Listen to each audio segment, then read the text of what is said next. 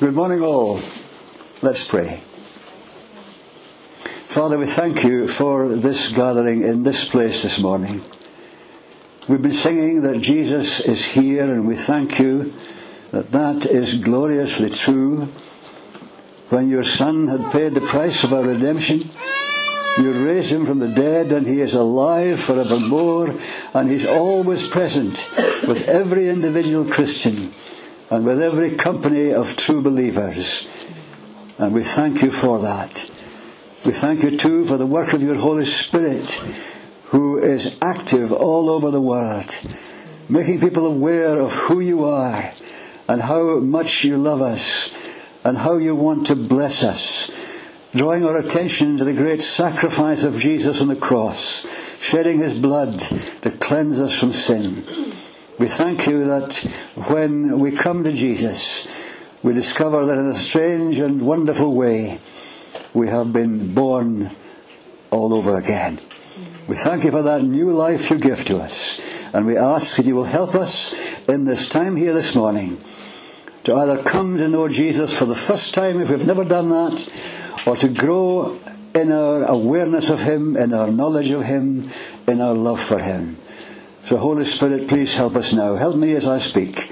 And help us all to receive what you want to impart to us, to respond in the way that you desire. In Jesus' name. Amen. Amen.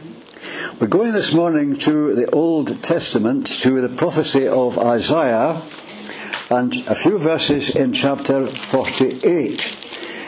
Now, the people of God, that is the Jewish people in these Old Testament days, had been in exile for almost 70 years. That's a long, long time to be away from home. The whole generation would have died off in the meantime. And why were they in exile? Because they had persistently disobeyed God. And the same God who loves us with an unconditional love is a holy God who expects, rightly expects, our obedience to Him. And when we withhold our obedience, there is a penalty to pay. And these Jewish people paid that penalty over and over again by being punished in various ways by God, not to destroy them, but to teach them a lesson. In chapter 7, uh, 47 of Isaiah, Uh, the prophet is writing about the end of this exile time and the fact that Babylon, where these people had been in exile, was going to be reduced to a weak nation, no longer a power nation, and God's Jewish people would be able to return home. So at that point, we pick up some verses in chapter 48, where the Lord leads Isaiah to write, Come near me and listen to this. This is Isaiah 48 at verse 16. Come near me and listen to this. From the last first announcement, I have not spoken in secret. At the time it happens, I am there. And now the sovereign Lord has sent me with his Spirit, your Redeemer, the Holy One of Israel. This is what the Lord says.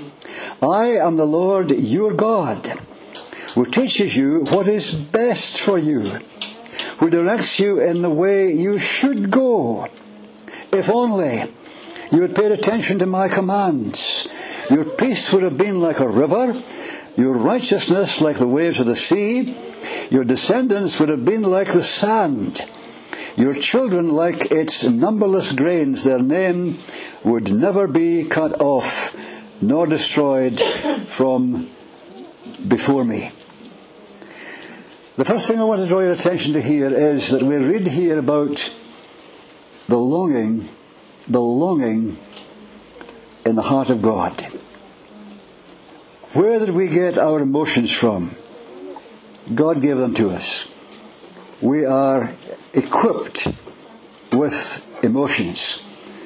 And the same God who has given us emotions has himself emotions, very much so. And so we find here in verse 17 the Lord saying through the prophet Isaiah, This is what the Lord says I am the Lord your God who teaches you what is best for you, who directs you in the way you should go, if only if only you had paid attention to my commands, your peace would have been like a river, your righteousness like the waves of the sea, and so on. In other words, if only, God is saying, if only you had listened to my instruction and followed my directions, your life would be very, very different and very much better from what it is. Oh, the longing in the heart of God. The old RSV translation puts it this way, Oh, that you had hearkened to my commandments. Now, I remember a preacher called Paul Rees who used to come over occasionally from America, and I had him once preaching at St. George's Tron Church, and he preached in a strange text. A text is a passage of scripture, by the way, not the other thing. Um, he preached in a strange text, and his, his text was the word, oh, oh, oh. Oh, ever heard a sermon on the word oh? no, don't think so. You see, when we use the word oh like that, we're expressing emotion. We're saying something in, in the context of what we're saying. We're expressing emotion. Somebody has gone against their parents' wishes and taken out the family car and they haven't got insurance and they haven't even passed their tests and they are either seriously injured or actually killed in a horrible car crash. And the parents are in anguish. And they're saying to each other, if only, if only, if only Jim had listened to us. They didn't. And see what's happened. So we're reminded of the longing in the heart of God. There are things that God longs to do for you and for me. And it's summed up in this next phrase I'm giving you. The longing in the heart of God is, first of all, that we may learn how we ought to live. That we may learn how we ought to live. What's wrong with the world? Well, most of its inhabitants have not, unfortunately, learned how to live. Otherwise, the world wouldn't be in the disastrous mess it's in this morning. We need God to teach us how to live. And of course, we find throughout the whole Bible a lot of instructions, otherwise known as commandments. And because we have a bias, unfortunately, towards evil, not towards good, we kind of instinctively rebel, we prickle at the whole concept of commandment. Who is this telling me what to do? I will do what I want. Oh, well, you can, but there will be consequences. We dislike the law. So, what is the law for? Well, the Apostle Paul tells us interesting things about the purpose of the law. Let's look at one of these for a moment. In Romans chapter 3, he is writing to Christians in Rome. This is not the church of Rome, this is Christians in Rome. And he says, No one will be declared righteous in God's sight, perfect, acceptable in God's sight, by observing the law, although God has given us laws. And why will that not happen? because we are morally and spiritually incapable of keeping God's instructions. Rather, says Paul, through the law we become conscious of sin. You see, it is a commandment, an instruction that forbids us to do something, for example, that tells us if you do this, you'll be, in human terms, in civil terms, committing a crime, or you'll do this and you'll be committing a sin against God. The law is there to make us aware that we do things that are wrong. We say things that are wrong, we think things that are wrong. That is part of the purpose of the law. But then, if we go over to uh, a book in the New Testament called Galatians, it's an area in which many Christians were living.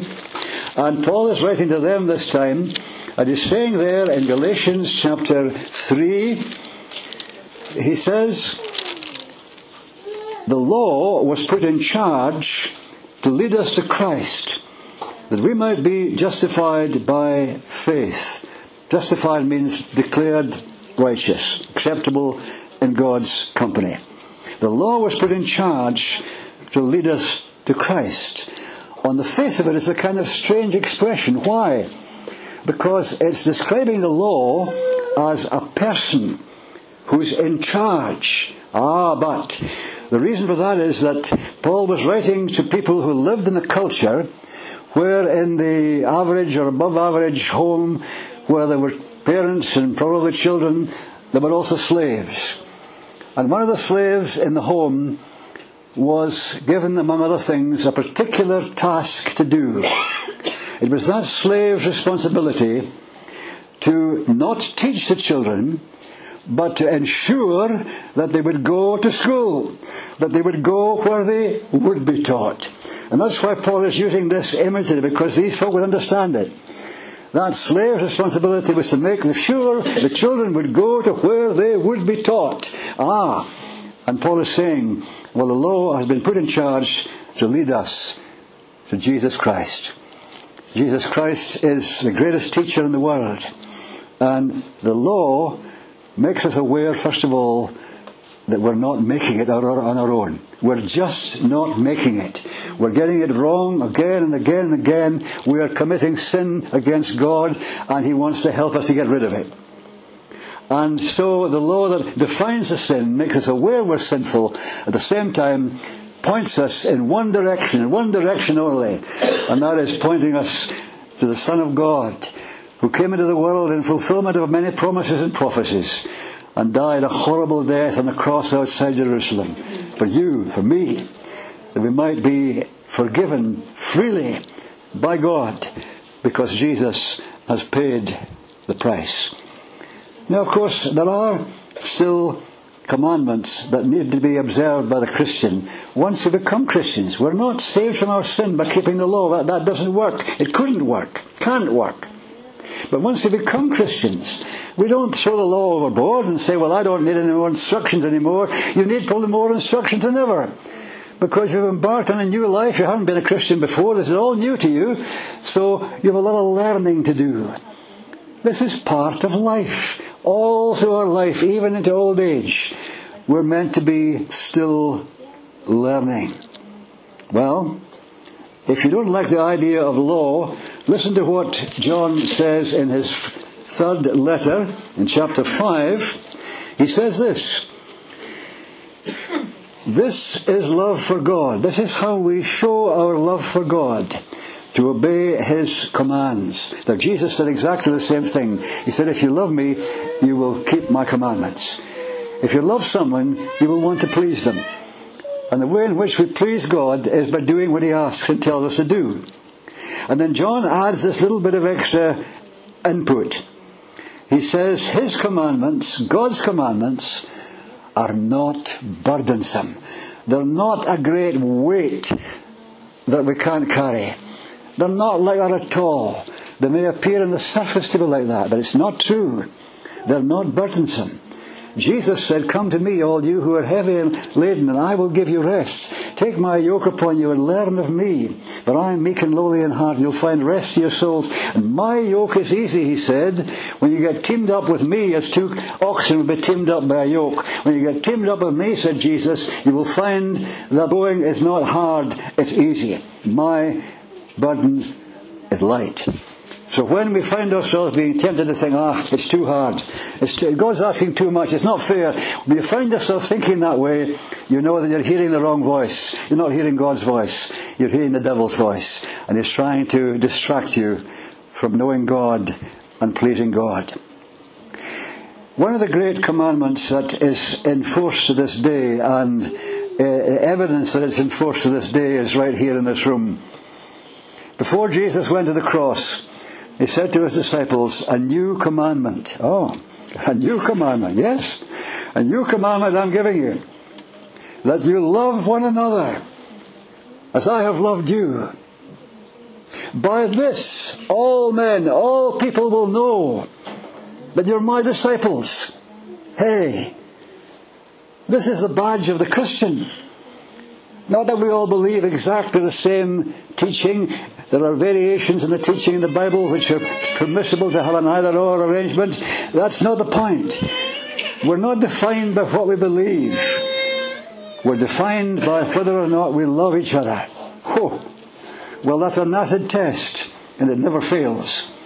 And sadly, in some Christian groups, they don't love each other very much. I've been among them. I know from experience. Uh, I've seen professing Christians showing the very opposite of love to one another, and it should not be so.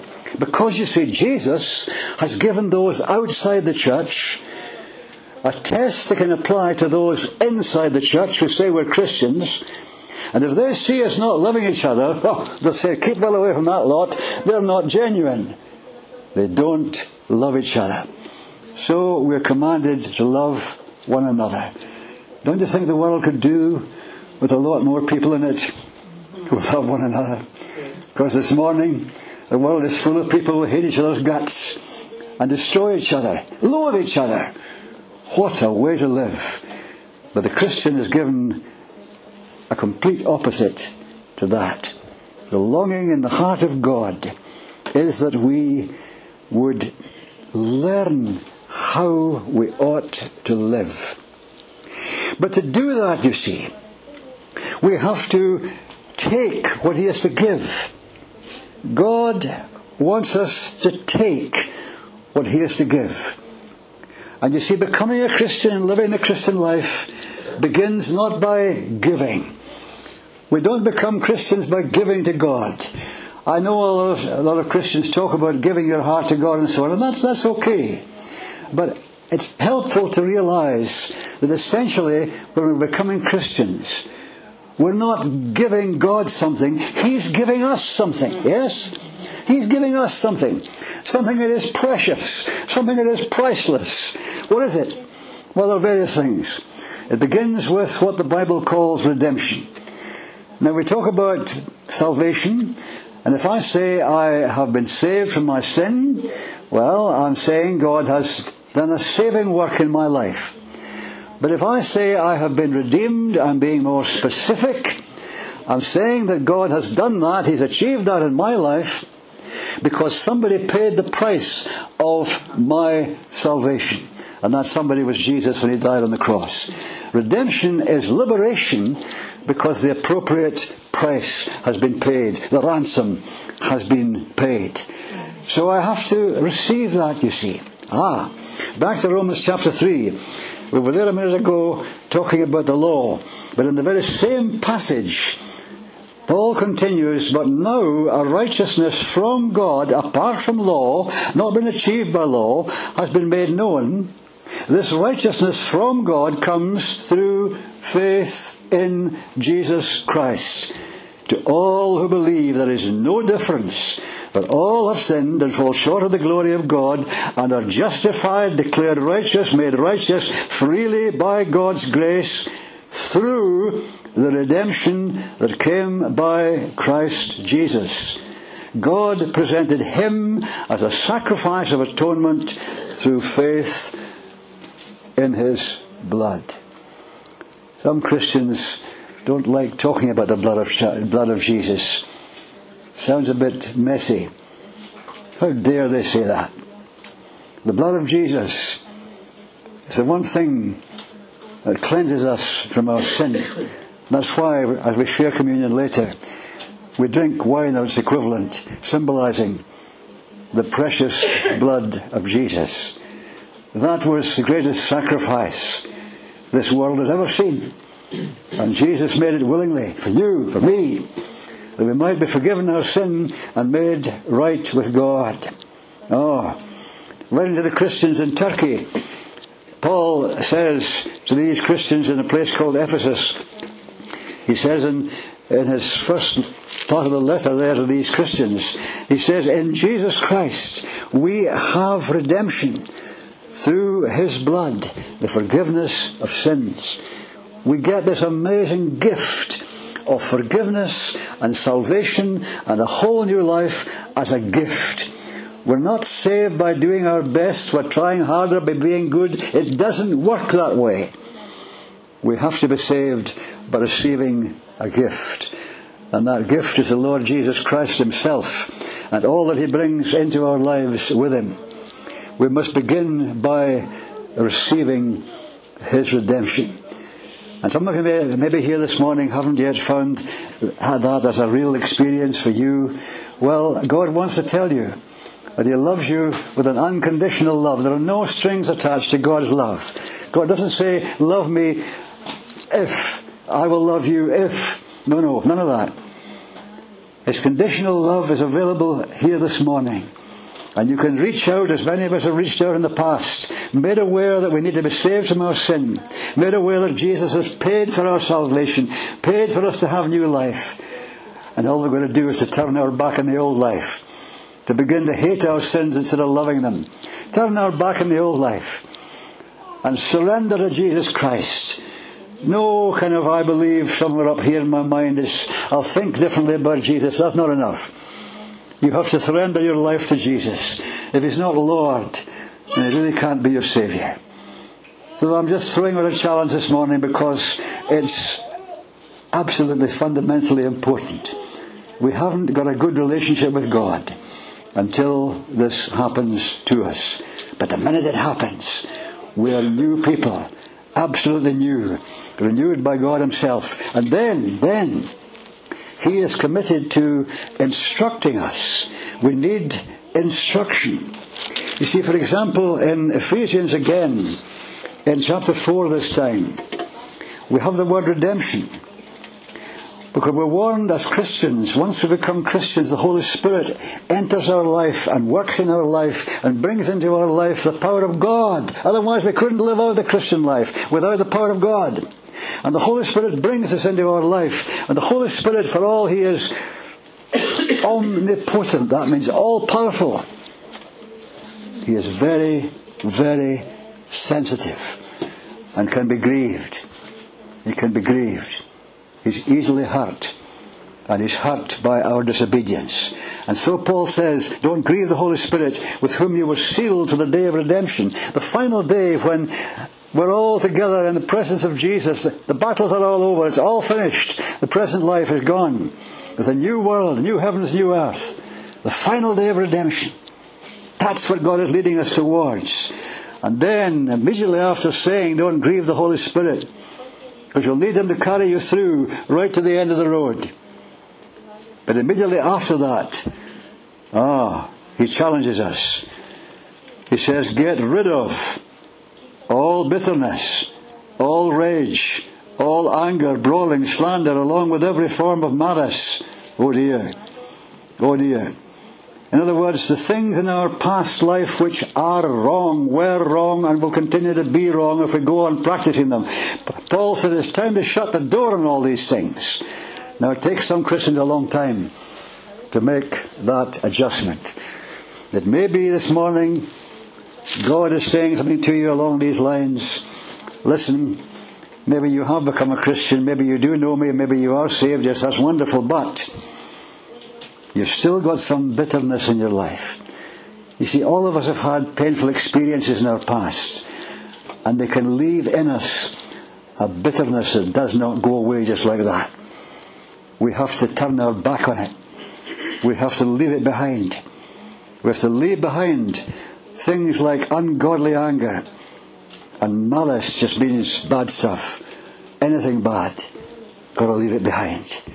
And God instructs us how to handle these things and offload them. And promises to guide us. Redemption, instruction, direction. Back in the Psalms, in the book of Psalms 32, verse 8, God says, I will instruct you and direct you in the way you shall go. Maybe like me, you find it difficult to make decisions. Well, God is always willing to help us to make right decisions. I will direct you in the way you should go. And in the New Testament, James says the same thing in one of his letters. If any of you lacks wisdom, ask God, and he'll give it to you. But be sure you ask in faith. Come in faith and say, Father, you promised to give wisdom to your children. I need it. I want it. I'll let you into a secret. I ask for that every day. I'm not as wise as I should be yet, but I'm a lot wiser than I used to be. Ask God for wisdom. It's wonderful to be guided by Him. There's another difference between right and wrong. What will I do here, Lord? Ah, thank you for your guidance. Thank you for your wisdom. Now, the longing in the heart of God is leading to and intended to lead to the blessing for the people of God. Just quickly look at these things Isaiah is dead to write. If only you'd paid attention to my commands, God is speaking. Your peace would have been like a river, your righteousness like the waves of the sea, your descendants would have been like the sand. Peace is something we all long for, but it's often something we find elusive. We want it, but we can't get it. And yet, God is able and willing to bless us with peace. A river just flows on year after year, evenly. Sometimes it's in flood, sometimes it's a bit dry. But the peace God wants to give us is constant, it's ongoing, not an occasional thing. The peace of God. When Jesus our Lord walked into Jerusalem for that last time, knowing that within a very short space of time he would be nailed to a cross, he looked at the city and what happened.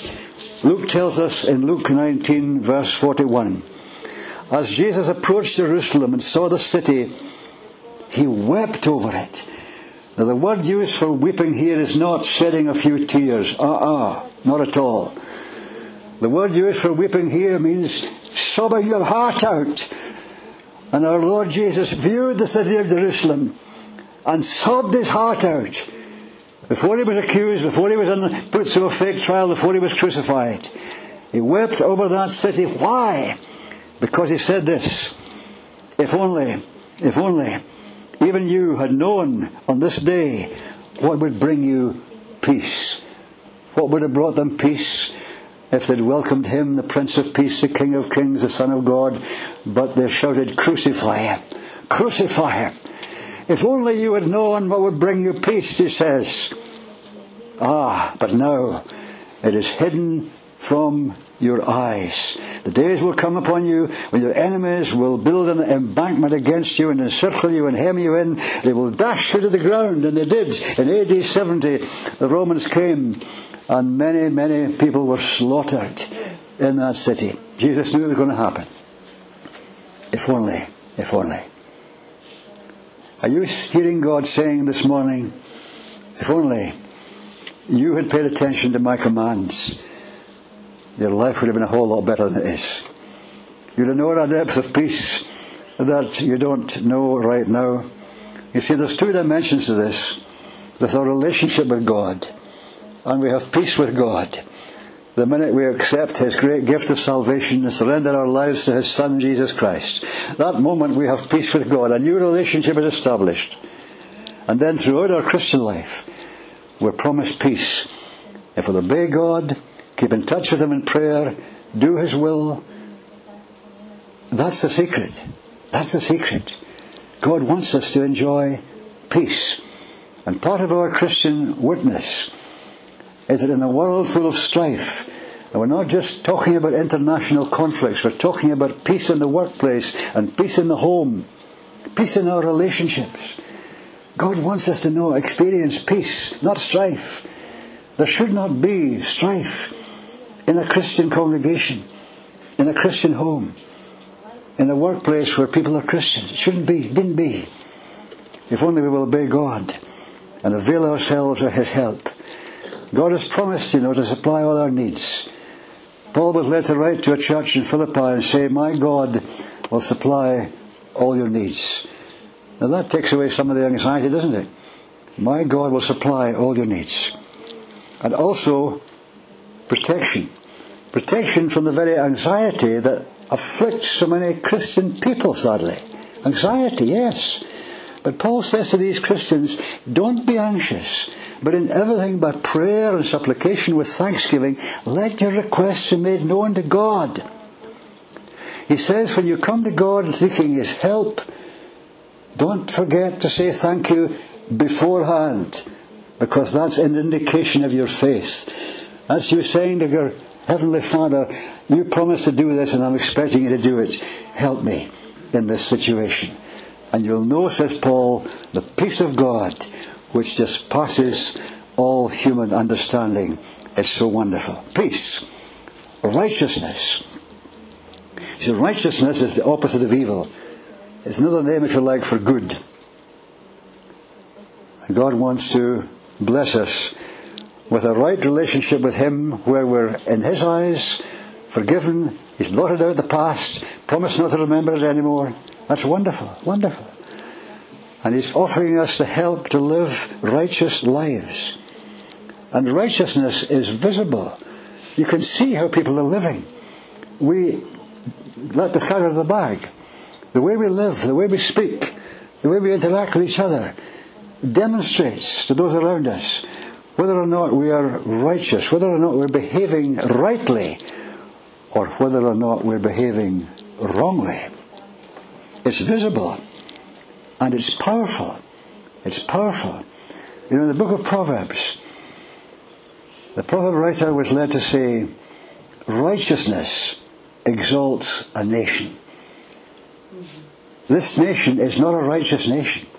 It's corrupt in many ways. There is so much evil that is tolerated and even encouraged in our nation. This nation is not righteous. Righteousness, says the Bible, exalts a nation. It lifts it high. But it adds sin is a disgrace to any people. Sin is a disgrace to any people. Ever heard that before? If you and I sin, we're a disgrace. That's not what. Do you want to be a disgrace? I don't. Sin is a disgrace to any people. And God offers to bless us with righteousness which is powerful. James says, the prayer of a righteous person is powerful. And sometimes we wonder, why is God not answering our prayers? Oh, oh. Have I been disappointing God? Have I been sinning against God? Have I been grieving God's Spirit some way? Is that why He's not answering my prayers? It can very well be. But the prayer of a righteous person, when we're asking God for big things, we need to be behaving ourselves at the same time, living righteous lives. Peace, righteousness, and lastly, children. The children are a very precious gift from God. I was privileged to be at Lachlan's birthday party yesterday, uh, it was a great time. Children are a very precious gift from God. We know sadly some couples are not able to have children, and that is sad. But most couples are able, they want to have children, they can have children. Now, children bring a great responsibility to us, but they can also bring incredible joy.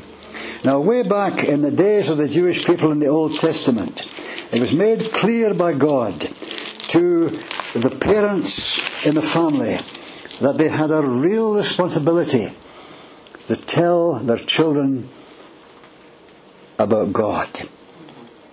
The many Christian parents leave it to the Sunday school teachers to tell their children about God. What's wrong with that? Well, what the Sunday school teachers bring should be an extra the primary instruction of children in a Christian home ought to come from their parents. The Jewish people still hearken to this verse in Deuteronomy chapter 6. Hear, O Israel, the Lord our God, the Lord is one. Love the Lord your God with all your heart, with all your soul, and with all your strength. These commandments that I give you today are to be upon your hearts. Impress them, impress them on your children. Talk about them when you sit at home, when you walk along the road, when you lie down, and when you get up. You see, a lot of Christian parents, for whatever reason, find it a little difficult sometimes to talk to their own children about God, to talk about the Lord Jesus Christ. But in a healthy Christian home, a spiritually healthy Christian home, we don't talk about Jesus only. There's all sorts of other things, of course, we talk about. That's normal. But if we don't talk about Jesus at all, oh, something is missing. What's gone wrong? And I suspect one reason why Christian parents sometimes hesitate to talk to their children about Jesus is because children are very, very observant. Oh, yes. They watch us like hawks. I'm a father and a grandfather, and I know. They watch us like hawks. And if they see that we are not living what we're preaching, oh boy. We've got to be living the Christian life. We've got to be living the way we should be in every area of life. As near as we can, with the help of God. And then we can happily speak to our children and say, you know, it's great to know Jesus. He's made changed my life. He's really done something wonderful for me. And one famous preacher tells how, as a boy, he used to hear his father praying in the next bedroom, praying aloud, crying his heart out to God. And that itself made a profound impact on this young lad. Well, there it is. The longing in the heart of God. Oh, that you would hearken to my commandments, that we may learn how we ought to live. We may take what He has to give to enable us to do that. And to be blessed with many blessings, including peace like a river, righteousness like the waves of the sea, and children so numerous that they're like the sand, the grains of sand on the sea shore. Children who are growing up not ignorant of God, not indifferent to God, but in God's own time being brought to know the Lord Jesus as their Saviour, to know God as their Heavenly Father. It's a great privilege, great responsibility for those of us who have children to help them to find the Lord Jesus Christ. Let's pray. Father, we thank you for all that you've been saying to us this morning. We thank you, it's all designed to bless us and help us to become the kind of people you want us to be. We acknowledge that we're not perfect in our day to day living. We acknowledge our weaknesses and our imperfections. But rather than tolerating them as we so often do, we ask you to help us to modify them and even get rid of them where you will help us, Lord. And so we ask that we might learn, first of all, to come to Jesus and to find in Him new life and salvation from sin, and then to follow Him, empowered by your Holy Spirit. We ask your blessing on our own individual lives and on every home represented here this morning. In Jesus' name.